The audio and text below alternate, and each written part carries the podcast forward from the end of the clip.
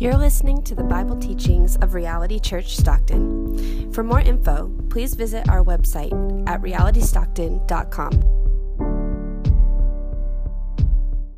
Dead flies make the perfumer's ointment give off stench, so a little folly outweighs wisdom and honor.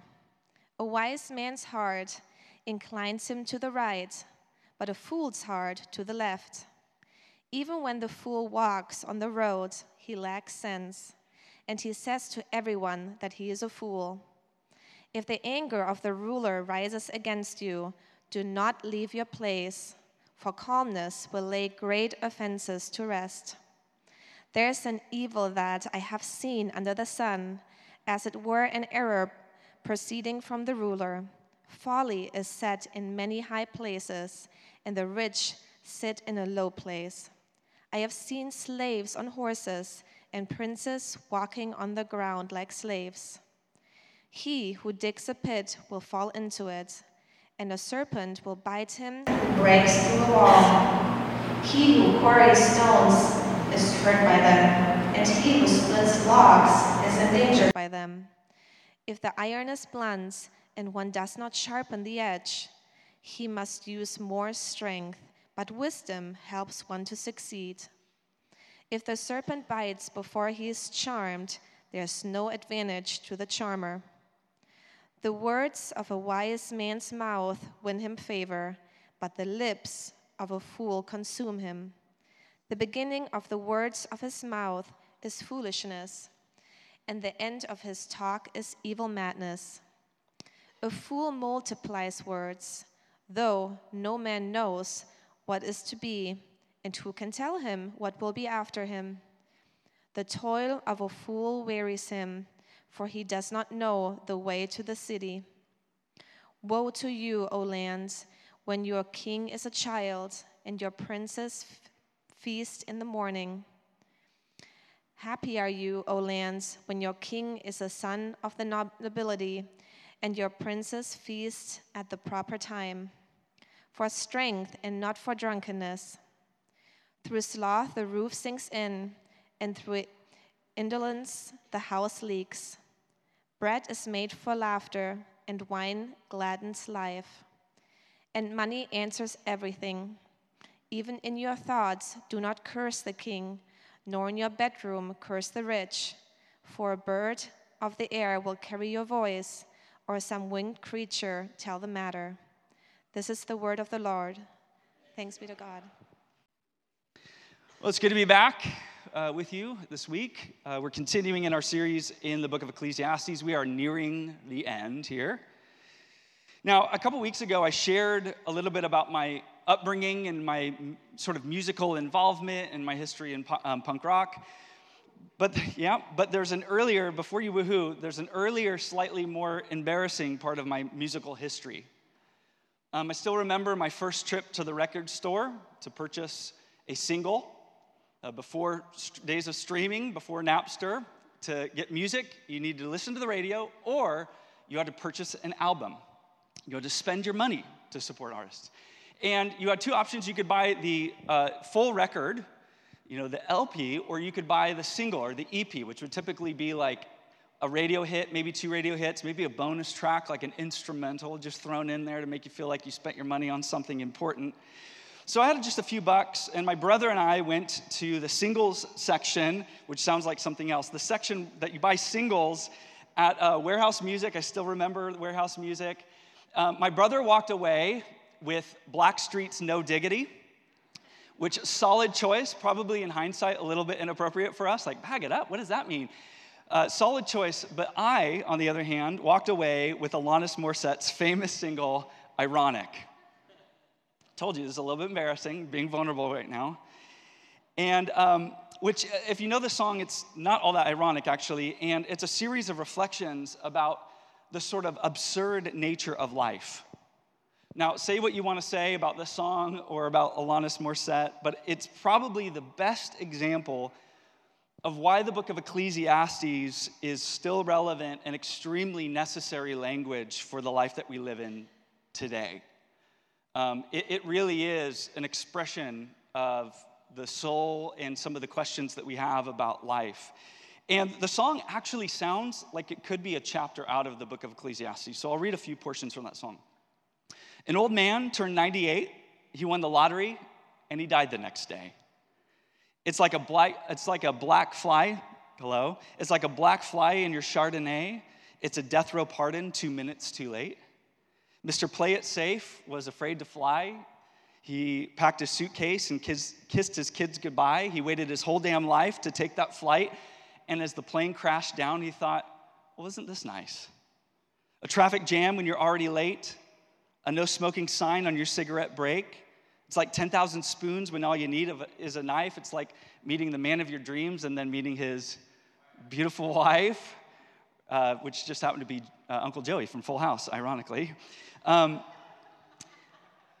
well, life has a funny way of sneaking up on you when you think everything's okay and everything's going right. Here in Ecclesiastes, the preacher gathers his hearers, sort of like a wise sage would gather his students around, to tell us about what he's seen. I have seen, I have seen. It's a repeated phrase in this chapter. And what he has observed is the strange and often unexpected nature of life under the sun. I've seen some things, he says, and those things are very strange. So, where we're going to begin today is with reflections on life. Reflections on life. Now, this chapter is hard to understand, and I have to admit, it's even harder to teach because, in a lot of ways, these are very random reflections. There are some repeated words, there are some repeated phrases, but if you step back, there's no like overall theme, there's not like a clear uh, direction of thought. Instead, it's a collection of ideas regarding a number of topics like fools, rulers, strength, words, wisdom, workplace accidents, snakes, pits, rumors, flies. What? But in a lot of ways, it actually feels, if you think about it, it feels like an authentic experience of sitting down on the porch and listening to someone who is older and wiser as they ruminate, as they sort of bounce from topic to topic, discussing all that they've seen in life, the way things are, not some well organized, ideal version of the way things should be, but like the way things are. An honest reflection on how things seem to work in the world that we live in. For instance, one of the reflections is about the fragile nature of things. Life can be beautiful, but like beautiful things, they can also be easily marred. And as we know, it typically takes far less effort to ruin something than it does to create something, just the way it is. You can spend your whole life working towards something, and then it comes crashing down in just a moment. Life is beautiful, but it's fragile. Look with me again in verse 1. Dead flies make the perfumer's ointment give off a stench, so a little folly outweighs wisdom and honor. Now, there's a genre within art called still life. Uh, still life with this, still life with that, and it highlights these staged items that are often symbolic. Each item means something. For instance, there's a, a, a picture called Still Life with uh, melon and grapes. It's beautiful, It's a beautiful arrangement of flowers and plants and fruit. But if you look closely, what is there on the melon? I can't hear you. There's a fly.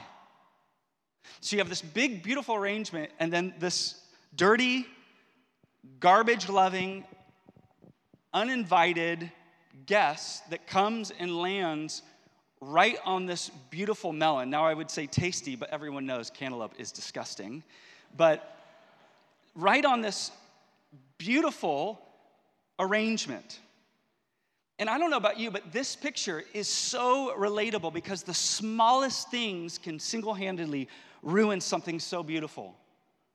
A dead fly in the ointment, a hair in your meal. You're like, ah, how many hairs did I already eat? Oh, take it back, send it back. I remember uh, chowing away at a burrito from a taco truck and getting about halfway through it and finding a little cockroach in my burrito. Turns out, uh, Roach Coach is actually a, an apropos uh, description. Um, but you better believe I did not finish that burrito. And then I thought to myself, how many did I already eat? What was going on? The smallest thing can single handedly ruin something so beautiful. And the preacher says, so it is with wisdom. A little folly outweighs wisdom and honor. A little bit of foolishness can undermine a lifelong reputation. It's just that way. He mentions things like rulers who lose their temper. Their temper. Rulers are important, but they are they're also very temper, temperamental. And you can't change that about their personality. You can't change rulers. And he says sometimes you just have to wait it out. Or he talks about falling into pits, which is a way of describing, you know, digging our own graves. What he's essentially saying is life is full of, full of pitfalls, and we're often the ones that dug them. Or being bit by snakes. So random. But in the ancient world, to be bit by snake, a snake meant that there was something sinister about you. It meant that you were either unlucky or you were evil. We, we have superstitious things like this regarding dogs today, right? If your dog like barks at someone or doesn't like someone, you're like, I don't trust you. There's something about you. Well, in the ancient world, they thought that way about snakes. If snakes bit you, they were like, What's, what have you done in your life to deserve that? But the reality is that snakes bite you. Like snakes do snake things, and you may have deserved it, and maybe you didn't. Who knows? Also, he reflects on chopping wood, which requires wisdom and patience to sharpen the axe. So there's an old adage that has, it was believed to be Abraham Lincoln who said it that if you give me six hours to chop down a tree, I'll spend the first four hours sharpening the axe. It requires wisdom and patience to sharpen the axe, but when you sharpen the axe, it also becomes a liability and it's more dangerous, and you may even hurt yourself now. It just comes with the territory. He observes something that happens in every generation, and it's that unqualified people are put in positions that they're just not prepared for, and they ruin it for everyone. Everyone loves the underdog story until it's your boss. Everyone loves, like, I love the equal opportunity and seeing people advance until they're in charge of your workplace and you're like, bring the Ivy League people, come on. Even get cynical about money, right? We tell our children, we explicitly tell our children that money isn't everything. And he's like, come here, let me tell you something. It actually is. It actually is. And finally, he reflects on how secrets are never safe. I don't know if you caught that, but what he's saying is even pillow talk, words spoken in the secret of your own bedroom, can be overheard by a little birdie. That's where we get the phrase, a little birdie told me, by the way, who will fly fast without rumor. Sometimes your secret isn't even safe with them. Wisdom is valuable, but it's also vulnerable. Nature is beautiful, but it's also brutal. Rulers are necessary, but they're extremely unstable. So, what's the point behind all of these random reflections? Is he is the preacher just being cynical about life? Is he like that uncle that just says random things and you're like, all right, okay, that's enough. Come on, kids, let's go talk to grandma. That's enough. Remember, one of the main goals of Ecclesiastes, and here's the point one of the main goals of the book of Ecclesiastes is to give us such an honest view of life, a reality check that is so brutally honest and bold that we're then forced to admit that life under the sun is simply too unreliable to place our trust in it. What part of that progression of life is worthy of your trust? It's too fragile to place your weight, the weight of your soul on it. It's too fleeting and unpredictable to stake your future on it. A, 17th century philosopher named Blaise Pascal once came up with this idea called the wager. And it's simple yet brilliant. He essentially said that we're all wagering our lives and our future on something. We're all staking everything on something, looking for someone or something that is steady and sure that we can rely upon. Everyone is betting, he said, on something, consciously or not. It doesn't matter what you think you believe, you are betting on something. You and I are looking to something to bring us joy, to bring us freedom, to bring us a stable future, to deliver us. And in such an unreliable existence under the sun, why? Why, the preacher would ask, would you stake your life and future on anything or anyone? But you see, the hope of the gospel is that we don't have to. We've been offered a better option, one that is found beyond the sun. And this is where the, the preacher is constantly trying to get our attention above the sun. In the New Testament, the Apostle Peter would say it this way Blessed be the God and Father of our Lord Jesus Christ. According to his great mercy, he has caused us to be born again to a living hope, not a dying future, but a living hope through the resurrection of Jesus Christ from the dead. And listen to these words to an inheritance that is imperishable, undefiled, and unfading, kept, secured in heaven for you, who by God's power are being guarded through faith for a salvation ready to be revealed in the last time. So listen to trust in Jesus some may ask, what does it mean to believe in Christ? What does it mean to trust in Jesus in a way that saves? Here it is. To trust in Jesus is to bet our lives on a beauty that cannot fade, a purity that cannot be contaminated, a stability that cannot be undermined, an inheritance that can never depreciate, and specifically a Savior that will never fail us. And so, to use the language and to boldly use the language of the preacher here, it is utter folly to look anywhere else. It is utter foolishness to look for that anywhere under the sun. Now, it's one, say, one thing to say that we believe that this is true, it's an entirely different thing to live as though this is true. Today, I do want to urge you to believe this, to trust this in your minds and in your hearts.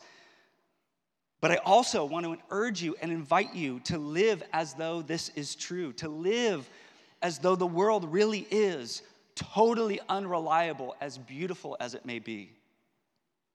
Paul would put it this way don't put your hopes on the uncertainty of wealth. Money is promising. Money does open up doors, but what will it do for you on the day that you die? What stability will it bring for you in eternity? Or the psalmist would say, Do not put your trust in princes, in human beings who cannot save you. Why would you trust in an individual who is going to die and be forgotten and has zero capability of saving you? The point is this stop trusting things or people that cannot deliver you. Now, remember, these are reflections, and they're not just his reflections. The preacher's inviting us to reflect upon our lives as well. And so I want to ask you some questions, just sort of midway here. What are you trusting? Who are you putting your trust in? Who is that person that you may love and admire or may are hoping that they will somehow give to you what only God can give to you? What things or people have you made an idol out of? Which means taking anything, whether it's a bad thing or a good thing, and making it an ultimate thing. How may God be opening your eyes to see the frailty of the things that are in your life? Or maybe even, how is God opening your eyes to see the failure of the people in your life so that you would entrust yourself to God alone again? We resent disappointment, but I want you to, I want to reframe disappointment because in God's economy, disappointment is a grace. Disappointment is a gift from God to lift your trust beyond the sun again.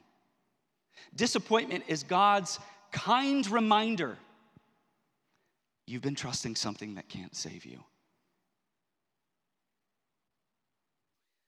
Reflections on life. Let's look, secondly, at the roads that we travel.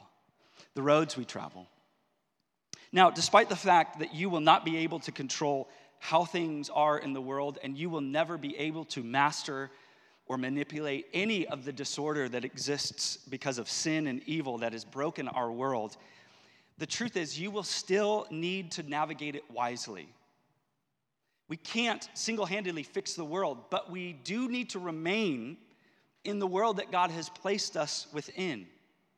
And we've got to do it wisely. That is the aim of the wisdom literature that we find in the scriptures. It's God's people being trained so that they walk on paths of righteousness.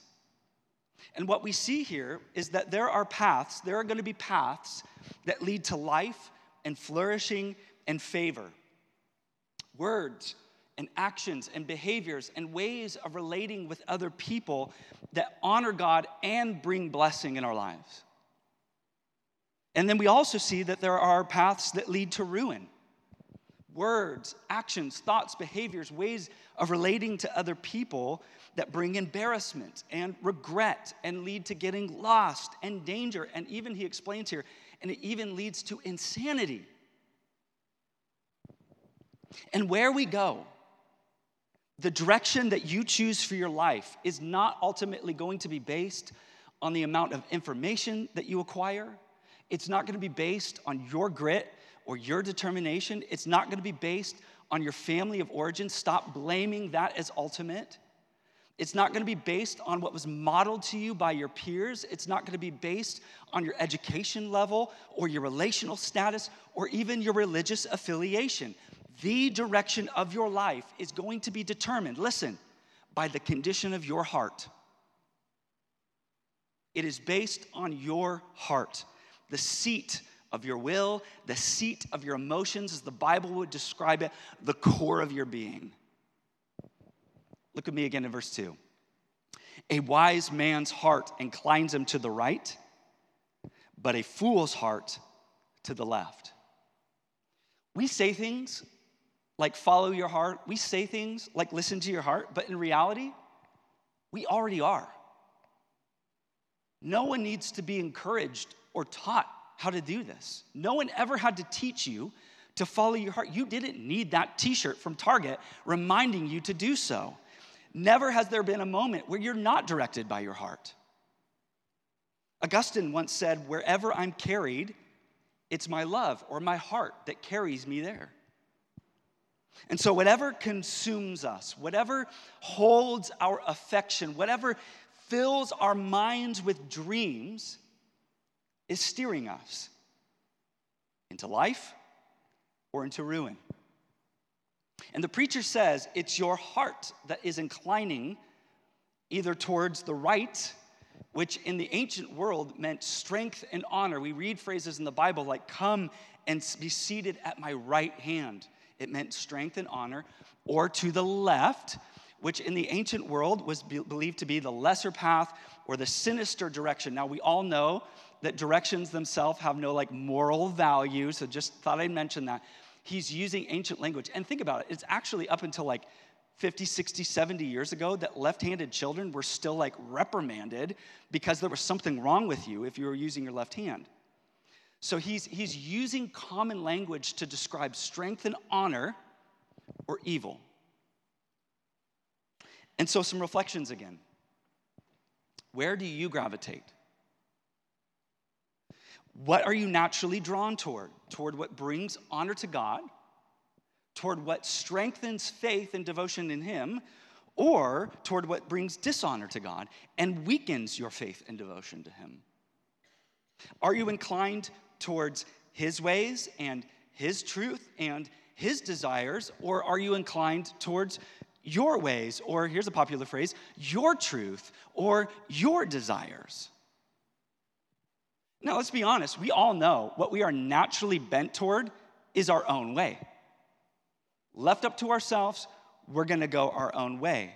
We can't help that. The Bible says that apart from the intervention of God's grace and rescue, our hearts are always drawn towards foolishness, thinking that we know better.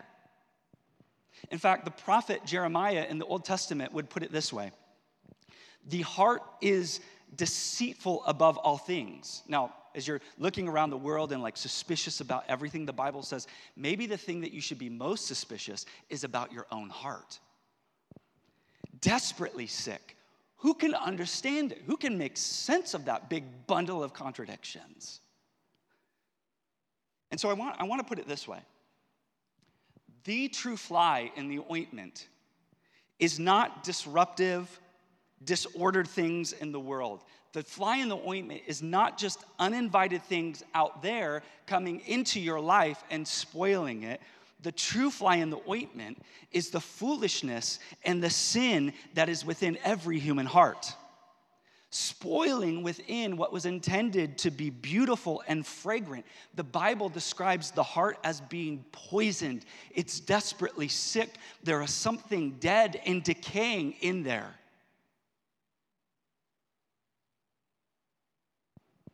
But while it's desperately sick, we know today, and this is why we're here, that it's not beyond healing. Because the hope of the gospel is that God's ability to cleanse and renew is always going to be greater than sin's power to corrupt and ruin us. And the truth is, flies do ruin the ointment, and folly does outweigh wisdom. But the power of sin and foolishness is no match for the power of God's mercy and forgiveness, a cleansing and healing that meets us in our desperate state a Savior that is willing to enter in to the stench of our experience in order to restore us. What I want to do is, I want us to consider here for a moment these little glimpses of Jesus that we find in this passage. It's a strange, obscure, all over the place passage, but if you look at it through the lens of Christ, you begin to see little glimmers of light and hope. For instance, Jesus though rich, descended into the low places. Jesus was the king that became a child. Jesus was the prince that chose to be treated like a slave servant. Jesus willingly fell into the pit or the grave reserved for us. Jesus took the bite of the serpent on the cross. That's a whole nother story for a different day. Ask someone sitting next to you. Jesus was pierced and torn by sharp iron. He came down into the lowest of human experiences. Jesus entered into our, the, the fallout of our human folly so that we could be raised up with him into new life through his resurrection. And through faith in this Jesus, who bled and died for our cleansing and rose again on the third day for our restoration, we are made new.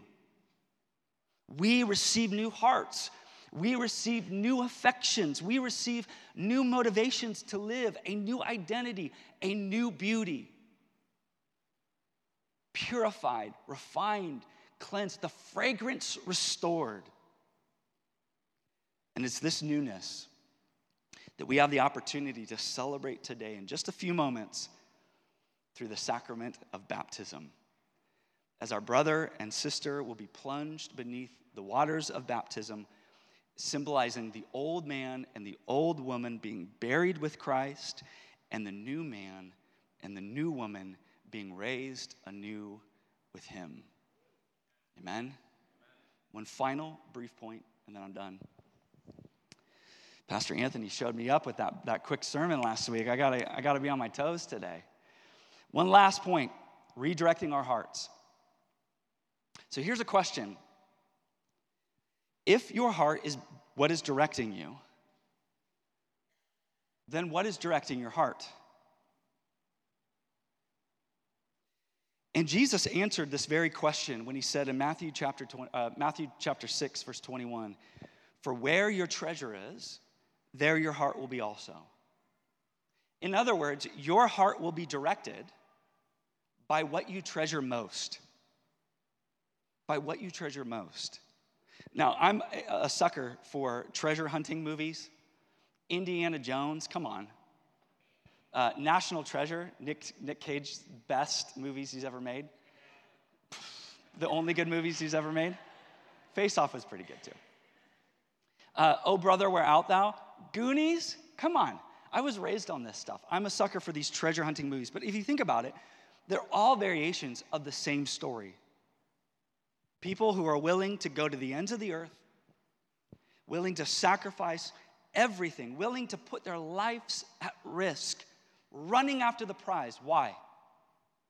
Because where their treasure is, their heart will be also. And we're inspired by these stories. We're inspired by these, these people that come across some sort of knowledge, some sort of hidden clue that then changes their lives forever, that calls them out of the monotony and into a life of risk and great reward. But the truth is, we've been invited into a more inspiring story. One that is centered on the treasure that we have in Jesus Christ, who is not, by the way, buried in some remote location across the world, but who is risen and has come to find us. Friend, we can never change the direction of our own lives. You can't do that. And we will never be able to turn from paths of foolishness to paths of life and flourishing until we are steered by something greater. It's what's called the effectual power or the expulsive power of a new affection. And so here's my prayer for us today May Jesus be your everything. May Jesus captivate your heart. May Jesus draw you today into faith and repentance and transformation. May Jesus lead you on paths of righteousness for his name's sake. Amen. Amen. Amen. Let's pray. Father, we thank you for